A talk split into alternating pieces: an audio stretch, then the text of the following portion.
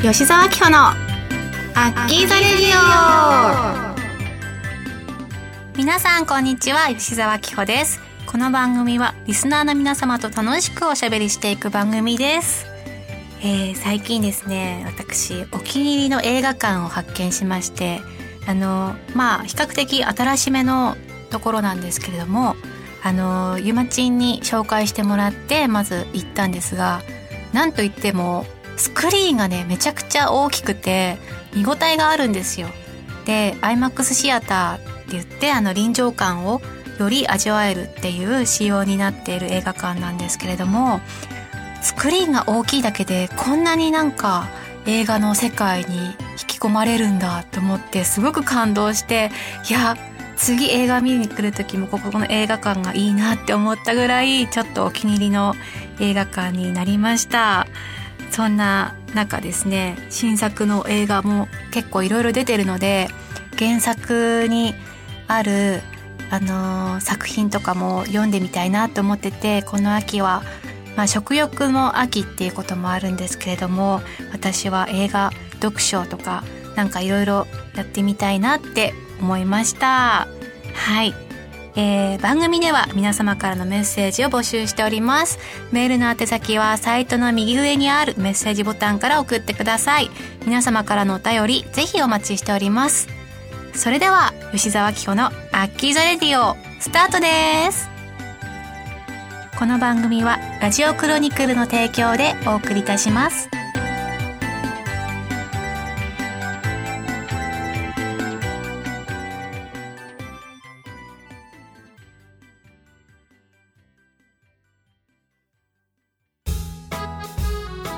メールルーム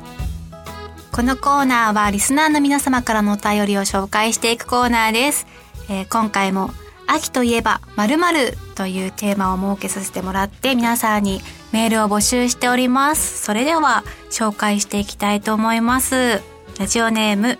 風は秋色、アッキーは何色？さん。面白いですね。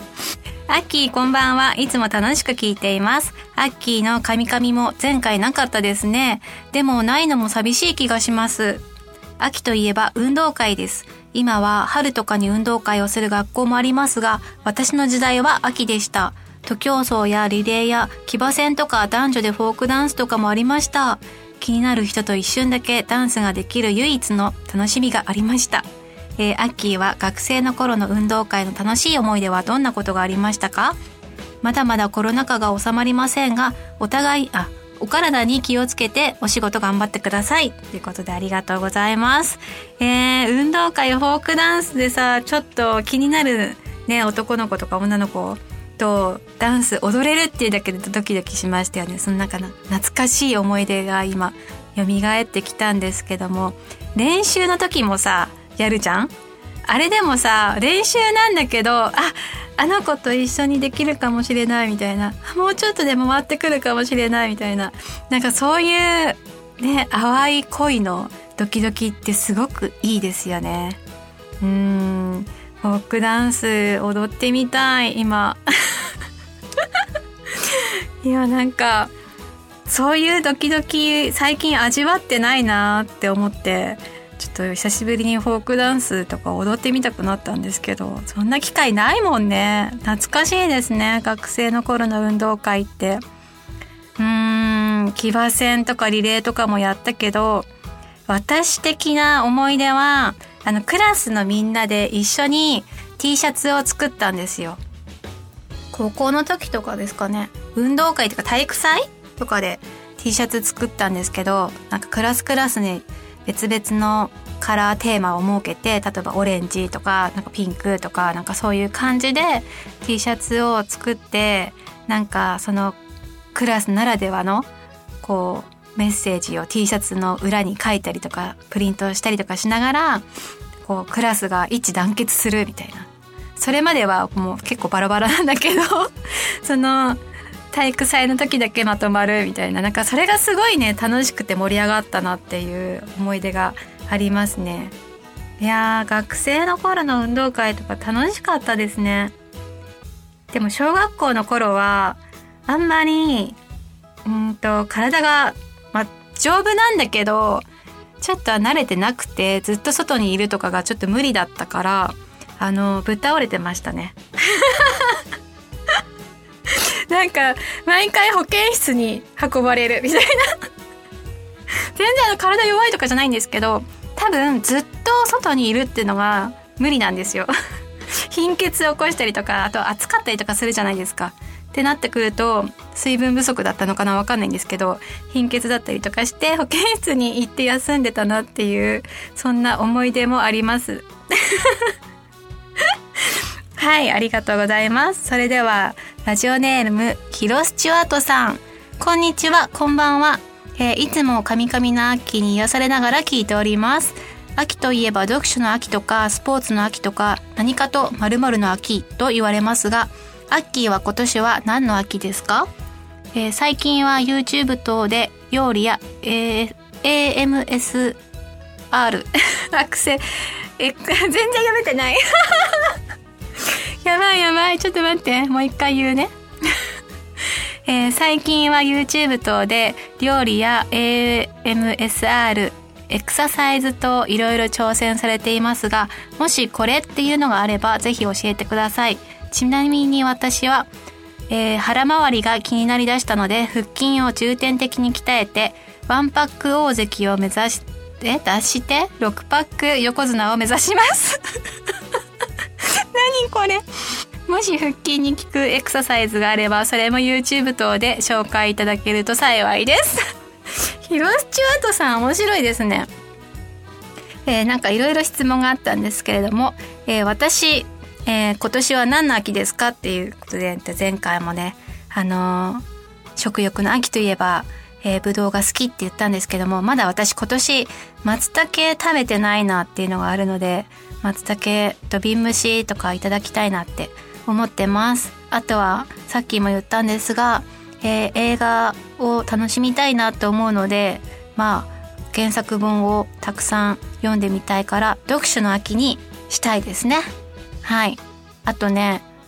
YouTube で、ね、あの、腹筋動画、えっ、ー、と、10月の頭ぐらいに腹筋動画上げてるので、チェックしてみてください。あの、私も、ね、ワンパック大関はちょっと、そんなワンパック大関っていう表現の仕方あるんだね。ちょっと面白いなって思っちゃったんですけども、えー、縦線をシックスパックまでいかなくていいから女子なんで縦線を横にねつけたいなって思って腹斜筋を鍛えるエクササイズを何点か何種類かトレーニングで紹介してるんですよ。毎日はやってないんだけどやっぱ腹筋って毎日できるパーツだしちょっと、えー、私はじゃあ3パック横綱じゃなくて大関でいいかな？横綱の前は大関で合ってる ?3 パック大関を目指して頑張ります 初めて聞いたよ 面白いですね。あの YouTube さ始めていろいろこういう YouTube ならではのあの動画あるんだなって勉強してる最中なんですけども AMSR は結構私好きであの、カリカリのご飯食べてる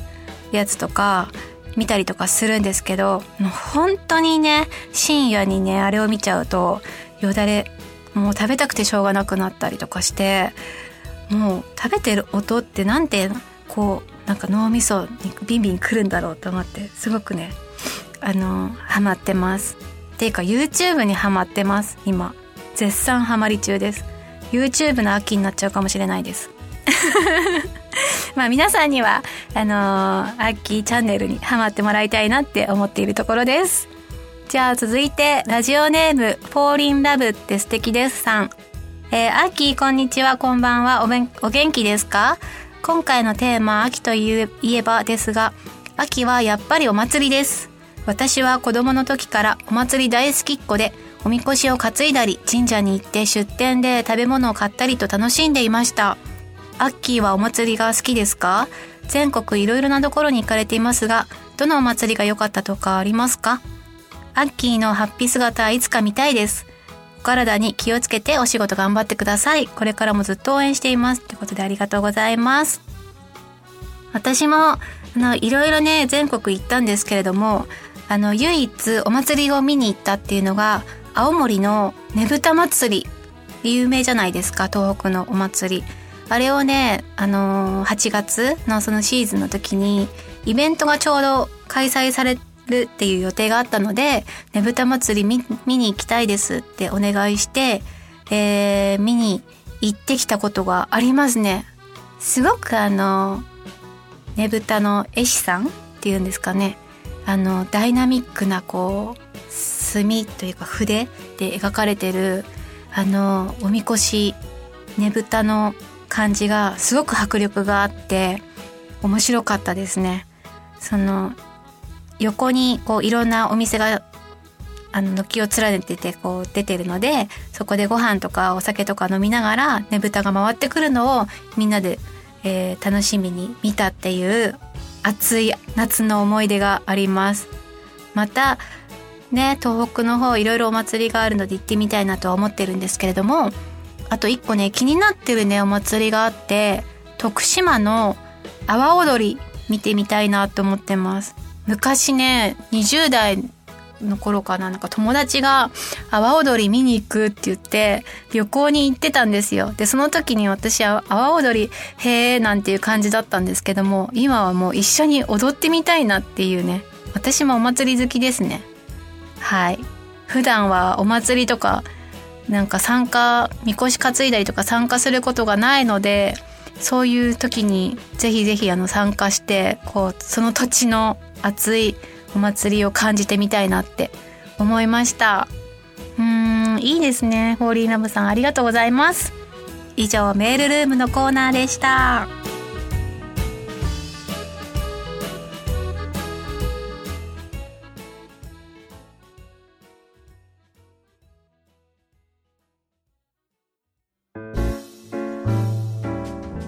美魔女のすすめ。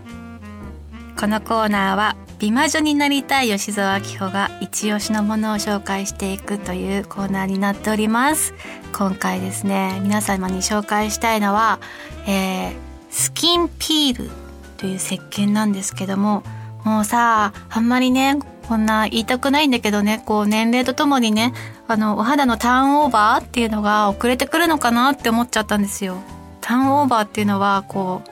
細胞とかが生まれ変わるっていうその期間のことを言うんですけどもまあ28日間で生まれ変わるって言われてるんですがやっぱ気になってるのが角質角質がさ溜まってくるんだなって。まあみんなね人は誰しもが溜まってくるものだと思うんですよ生活してたらね。でもそのなんかリズムがだんだん年齢とともに遅くなっていくというか落ちてくるのかなって思ったんですよ。なんでそう思ったかっていうともうびっくりなの。あの足のサンダルとか履いてるじゃん夏とかはね。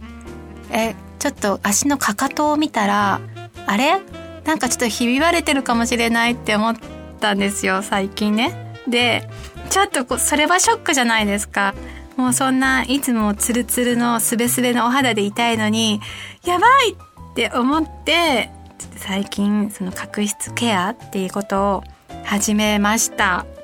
で、今日皆様にご紹介したいのは、えー、角質ケアをするための石鹸です。あの、私が、えっ、ー、と、毎週水曜日にカウンセリングのお仕事でアリア六本木クリニックっていうところに出勤というかえー、カウンセリング出ているんですけれどもそちらでですねあのピーリング効果のある石鹸4種類あの扱ってるんですがそれの一つにえっ、ー、とサンソリッドスキンピールバーっていう石鹸があるんですがその石鹸がですねドクターズコスメっていうなんかのお医者様が推奨しているピーリング石鹸なんですよ。なんかそれが古い角質を効果的に洗い流してくれるっていうことであこれいいなっていうので最近使い始めてるんですけどもあの顔にも使えるしその体にも使えるしっていうのですごくお肌には優しいんですが角質ケアができるからこう洗った後にすごいツルツルスベスベのお花になれるんですね。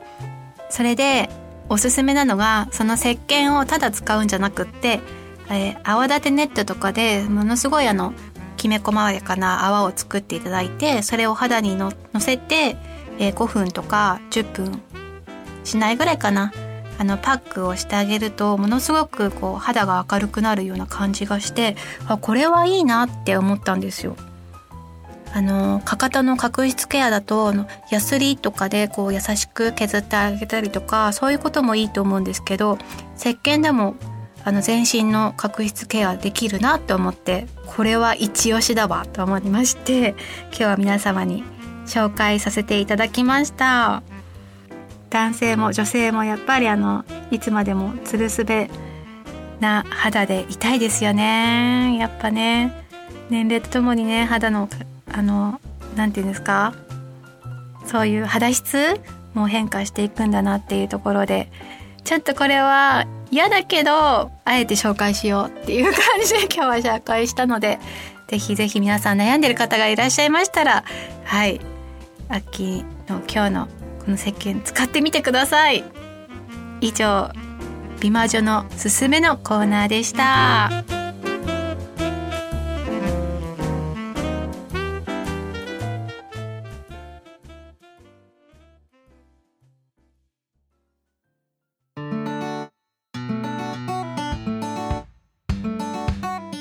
吉沢明穂のアッキーザレディオ。そろそろエンディングの時間です、えー、先ほどね紹介させてもらいました美魔女のおすすめのコーナーでの石鹸なんですが、えー、ラジクロさんのサイトの方にリンクを貼っておくのでぜひ気になった方チェックしてみてください。よろしくお願いします。あとですねえっと今回もえー、募集のメールのコーナーでの募集にテーマを設けたいなって思っておりおりますが えっとまあ年末年始ということなので2020年最後のメールテーマは、えー、クリスマスの思い出。はい皆様のクリスマスの思い出を募集したいなと思います。そしてまあ新年ということもありますので2021年こんなことをやってみたいこんな目標がありますよっていうことで新年の目標を募集してみたいなと思っております。はい。もう年末がね近づいてきて早いなと思うんですが今年もいい締めくくりができるように皆さんぜひぜひメールルームのコーナーにお便りよろしくお願いします。さあ、えー、告知なんですけれどもアッキーの YouTube、えー、水曜日と土曜日に新しい動画配信しているのでぜひご覧ください。あとですね生配信とかもやってるのでそちらもぜひ参加してほしいなって思っています。皆さんといろいろトークしながらあのゆるーく進んでいる生配信なんですけれども結構あの見てくださってる方が多いのでこれからもどんどんやっていきたいなって思っております。ちょっとあのクリスマスが近づいてくると私的にはクリスマスコフレがね出てきたりとかするからねそれがすごく楽しみなんですけれどもいろいろリップだったりとかアイシャドウだったりとかあの